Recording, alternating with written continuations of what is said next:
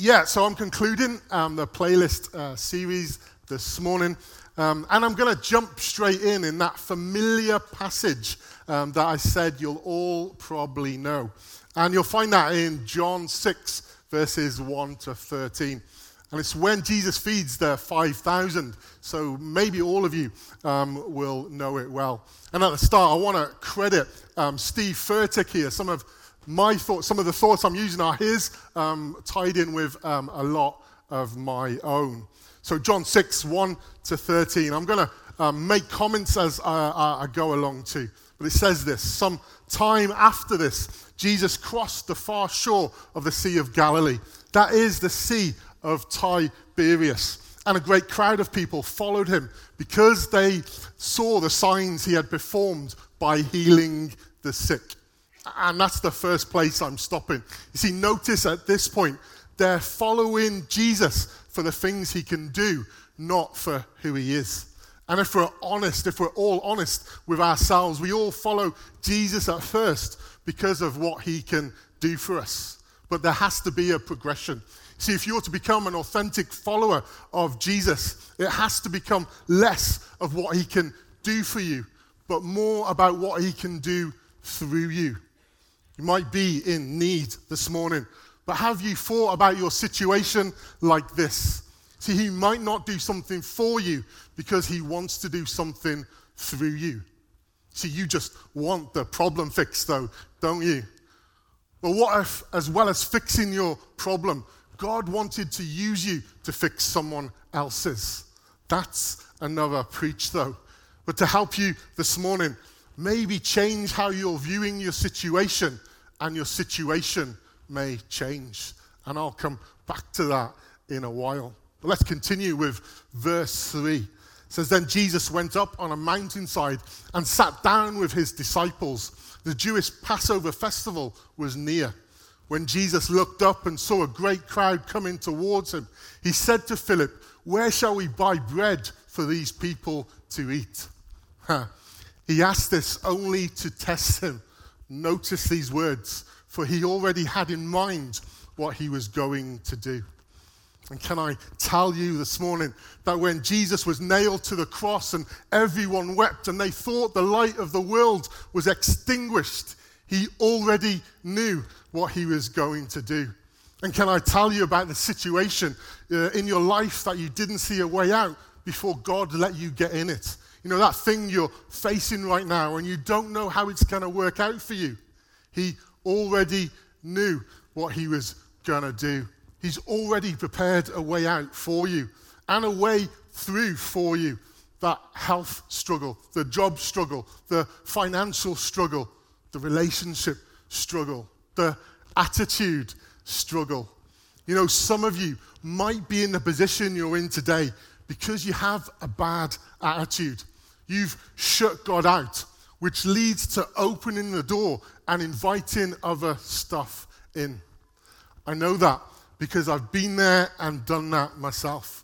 And this morning, for a little while, I, I want to be vulnerable with you and share uh, a story that happened just a, a, while back. Many of you know that I've had um, a bad back now for the last 18 months, almost the entirety of my little um, daughter Evie's life and it's been horrendous, probably the, the worst 18 months of my life. You know, in that time, struggling for a, a, a while, then I had back surgery, and in my head, I thought instantly I was going to recover. But no, it went worse for a period of time. And it was in that period of time that things had gone dark. You know, I got a bad attitude. I'd built a narrative in my head that wasn't real. Some of you need to change the narrative that's in your head. You know, I'd lost my empathy. Family stuff was winding me up. Church was winding me up. And if I was honest, uh, if I didn't have to come, I wouldn't have done. But I'm paid to do so, so I had to. I'm joking a little. I'm being honest with you this morning. I'm being vulnerable. And I think if we were more vulnerable as Christians, it would, would all help each other in this difficult journey.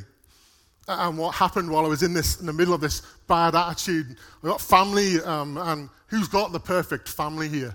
Anybody got the perfect family here?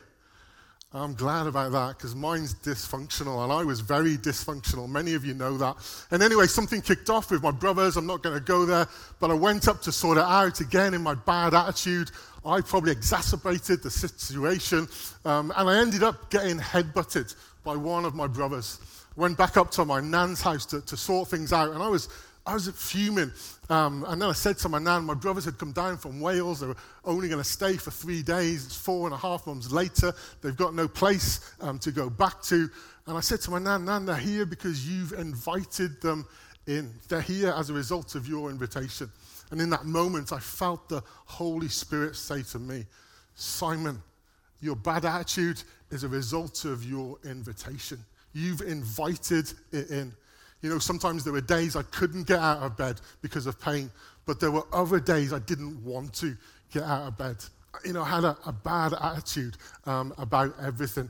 And through that, I learned um, don't, don't, don't let the reason of something become an excuse for something.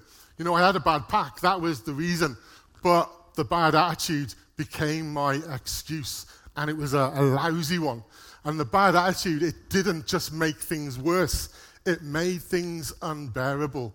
It was uh, horrendous. And it took me getting a, a headbutt to have that revelation. You know, this morning, I hope you don't need to have a headbutt.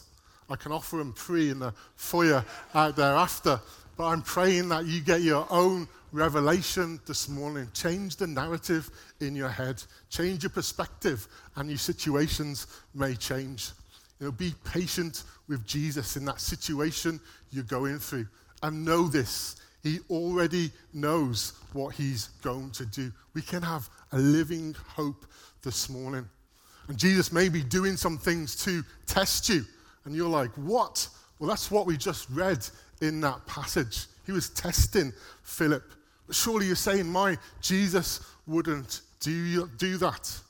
That's what we read when he asked um, Philip, Where shall we buy the bread for the people to eat? And you know, Jesus has every right to test you. You know that, don't you? He will test you, but he will never tempt you. You need to know the difference. And he tests us to strengthen our faith. That's the main reason he does that. And then we'll continue in verse 7. It says, Philip answered him, It would take more than half a year's wages to buy enough bread for each one to have a bite. Notice Philip's answer here. He's already done the calculations. You know, the text later in the passage, it, it, tells us how many people are there and needed to be fed. But Philip is way ahead of the game. He's been going around like Mac with the clicker for ages. He's counting people's heads, and there's thousands. Then, in the other hand, he's, he's got a calculator and he's done the maths, and he informs Jesus that it would, be, it would take half a year's wages just for them to have a bite. Jesus, in his testing, is trying to show Philip here that money, that resources, that all the stars we steal from the night sky will never be enough. Stuff, whatever stuff, it will never be enough. The answer, the only answer to what we need is Jesus. You see, it's never more stuff, it's always more Jesus. Verse 8. Another of his disciples, Andrew, Simon Peter's brother, spoke up.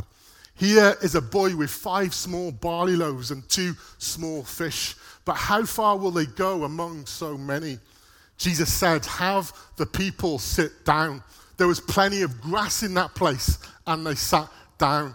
About 5,000 men were there, but we know there were women and children too, so many more. Jesus then took the loaves and gave thanks. Let me pause here a minute because there's a massive lesson here. Can you say thank you over a little bit? Can you be grateful over what seems to be not enough? See, when I look at this passage, I see the theme not enough. There's not enough to go around. The Bible says, which I find kind of funny in verse 10, that there's plenty of grass in that place, but it's not grass they need, it's grub and there's not enough. Then Jesus, he took the loaves, he gave thanks over what was not enough, and distributed to those who were seated as much as they wanted. He did the same with the fish. Verse 12, when they had all had enough to eat, he said to his disciples, Gather the pieces that are left over, let nothing be wasted. So they gathered them and filled 12 baskets. Each one of them got to take a basket home. 12 disciples, 12 baskets, with the pieces of the five barley loaves left over by those who had eaten. And you know, if you've been in church any length of time, or, or maybe not at all, you've probably heard about that passage. Um, and you've probably heard it preached on uh, uh, hundreds of times, starting in Sunday school. You guys know it inside out. You, you know it's the one miracle that's recorded in all of the four Gospels. You know it's about a boy with a happy meal. That's a, essentially what it was. From that, though, we know he's no ordinary boy because there's not many kids I know that would give away their happy meal. You know, getting one fry off Cara, my seven year old, is a challenge. But with Evie, my littlest, there is no chance. I won't even go there. It's mine, mine, mine. And you know about the 12 baskets left over too. So, what possibly are you going to get from hearing this again today? Well, maybe nothing. But it might just help you change that bad attitude you have. Because if you're thinking that, then you have one. Never enough. Never enough. Never enough is one of the biggest complaints people have in our world today. Brene Brown is, a, is an amazing author. She's a professor and author, research professor and author, who's got some great books out there. I recommend you check her out. She says that the mantra of our day is never enough. She says we live in an age of never enough. And she's right, because no matter how much information we seem to put into the world, we come up more with, we, we come up with more ignorance and less wisdom. She says that we often wake up in the morning and our first thought is, I didn't get enough sleep. And then we go to bed at night and we think, I didn't get enough done. See, we may earn a lot of money, but we don't have enough opportunity to enjoy it. Or the flip side of that is that we have the opportunity to enjoy our lives, but we don't have enough money. Never enough. You know, as I've studied this passage and gone over it again and again, I see that in Christ there is always enough. And I've realized that with his power inside of us, there is never not enough. Never not enough. It's flipped. And that's really the title of my talk. You see, we will always have what we need when our greatest need is Jesus. Your greatest need this morning isn't what you have or haven't got. Your greatest need this morning should be to have more of Christ.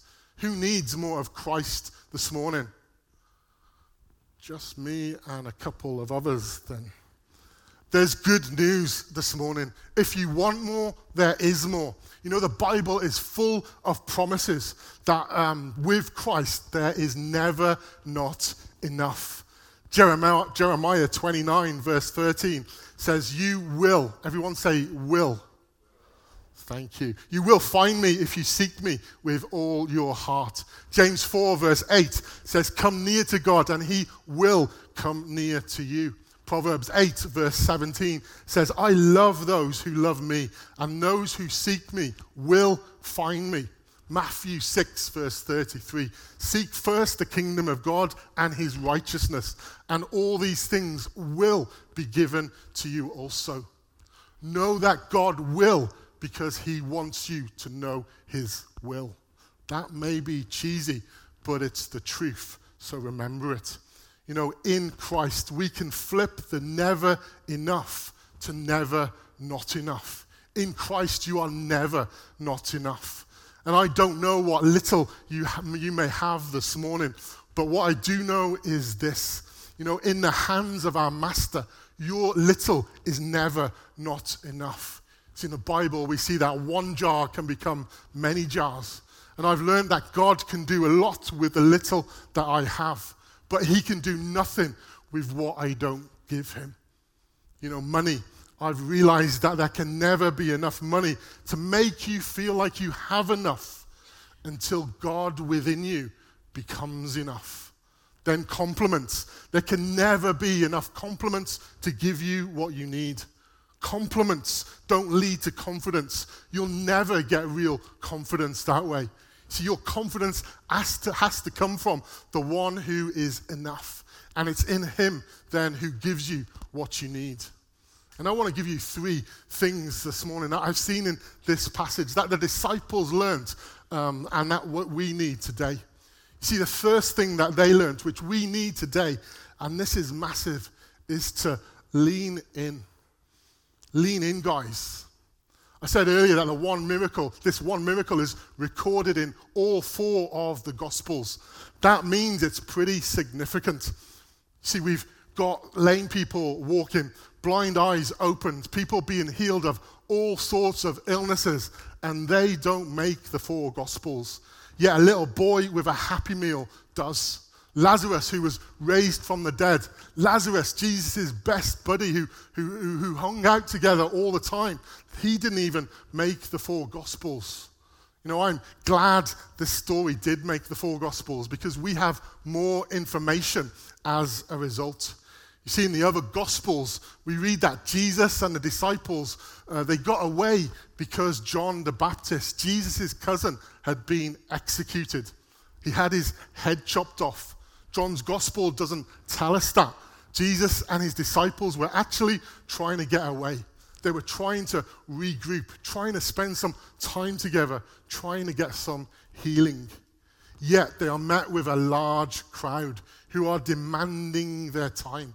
Any parent of an 18 month old to three year old knows this. It's often mom, mom, mom, mom, mom. I'm glad it's mom, mom, mom, mom, mom. You know, Dee can't even go to the toilet for five minutes without mom, mom, mom, mom, mom. And this is what exactly what's happening in this story. You know, Jesus wants to spend quality time with his disciples, but along come people. Know this your greatest opportunity will come at the most inconvenient times, but you have to lean in you won't always be in a good mood. You see, you won't always feel ready.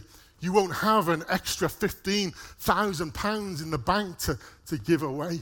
But it may be that God shows up in the time of shortage to see if you really trust Him. We see this in the passage this morning. There is a massive crowd and they're hungry, they're starving. And again, we're told in one of the other Gospels that the disciples went to Jesus and they wanted him to send the crowd away. How crazy is that? But you see, there is always a temptation to send away the very thing that God sent to supply you with the very thing you prayed for. Remember, the disciples followed Jesus because they wanted to make a difference.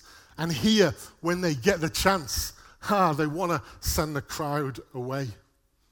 If they'd have sent them away, we would not only, uh, would, this miracle would not only have uh, happened, but they also wouldn't have had any lunch. Do you know how I know that? Because it was the little boy's lunch that fed the multitudes, not Peter's. Peter didn't even pack a sandwich. Why are you pointing out that, Simon?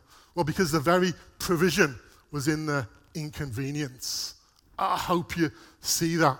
It was what they wanted to go away, was actually what they needed. See, sometimes your provision is going to be in the inconvenience. Sometimes we don't do stuff as humans because it may put us out. We haven't got the time, we haven't got the effort, we haven't got the money, whatever it is, we, we don't do, do stuff because it will put us out. But remember the next time you feel like that, remember the next time you may feel like that, because you might be the miracle and God's putting you in that place. Remember that next time. Look, notice who's around you. There are some things that you need to lean into in life, no matter how difficult they may seem. The word we need most is the one we most resist. You've often been challenged by people who, who can speak directly into your life, and you're like, ouch, I don't want to hear that. You know that word. It's the word that makes you cross your arms, that causes your face to scowl. It's the word that makes you feel uncomfortable. It's the one that challenges you.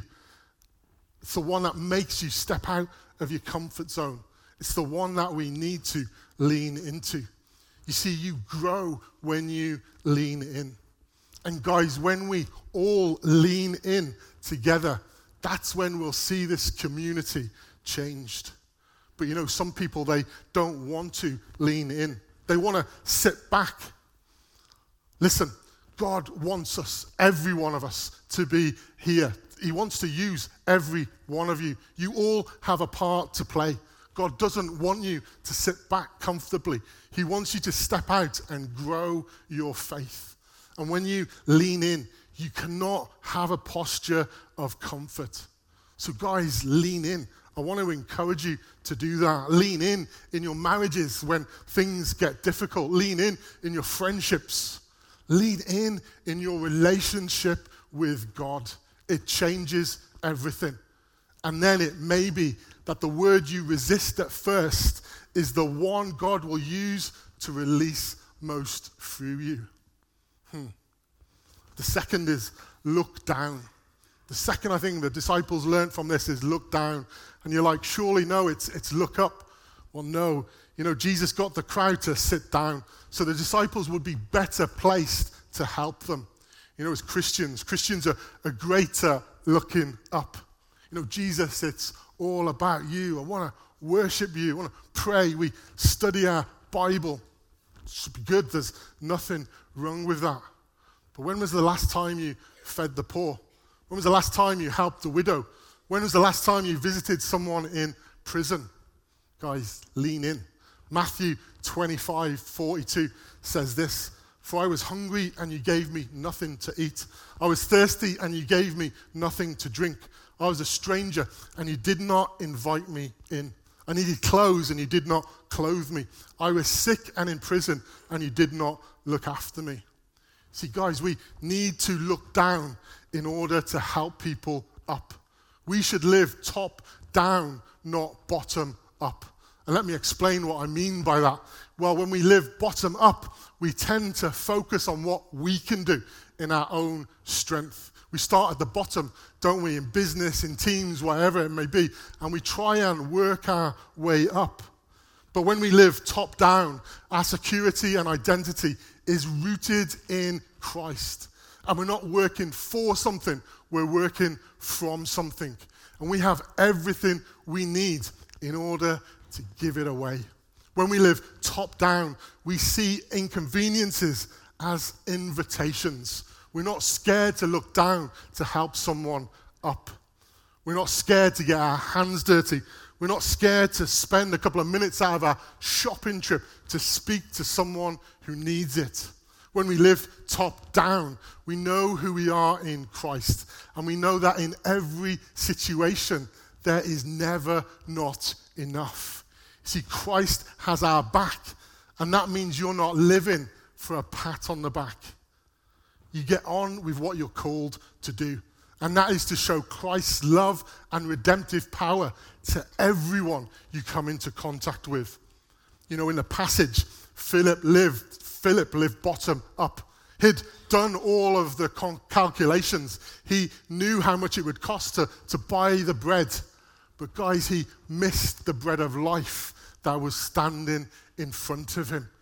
Sometimes you need to do things through revelation and not reason. And this is where Andrew steps into the story. And we see that Andrew lived top down. We see something in the Bible that we never see again. Andrew spoke up. And this is the last thing I want to leave you with. You know, as Christians, we need to speak up. You see, you never see Andrew speak again any time in the Bible. But thank God he did, because we see a miracle that's in all four of the Gospels. He spoke up, and it seemed kind of silly. He said, Here we have a, a boy with five small loaves and two fish. How far are they going to go against so many? He spoke up, but he also spoke out in faith. Yes, that would have been kind of silly if it had been anyone else but Jesus. But, but you see, Andrew knows what Jesus can do. There's a difference when you live top down. You see things from Jesus' point of view and not your own. This morning, what do you need to see from Jesus' point of view? What do you need to see through the lens of Jesus in your own life? What is it you need to speak out that may seem silly, but in faith will make perfect sense? See, we may need to forget reason and seek revelation.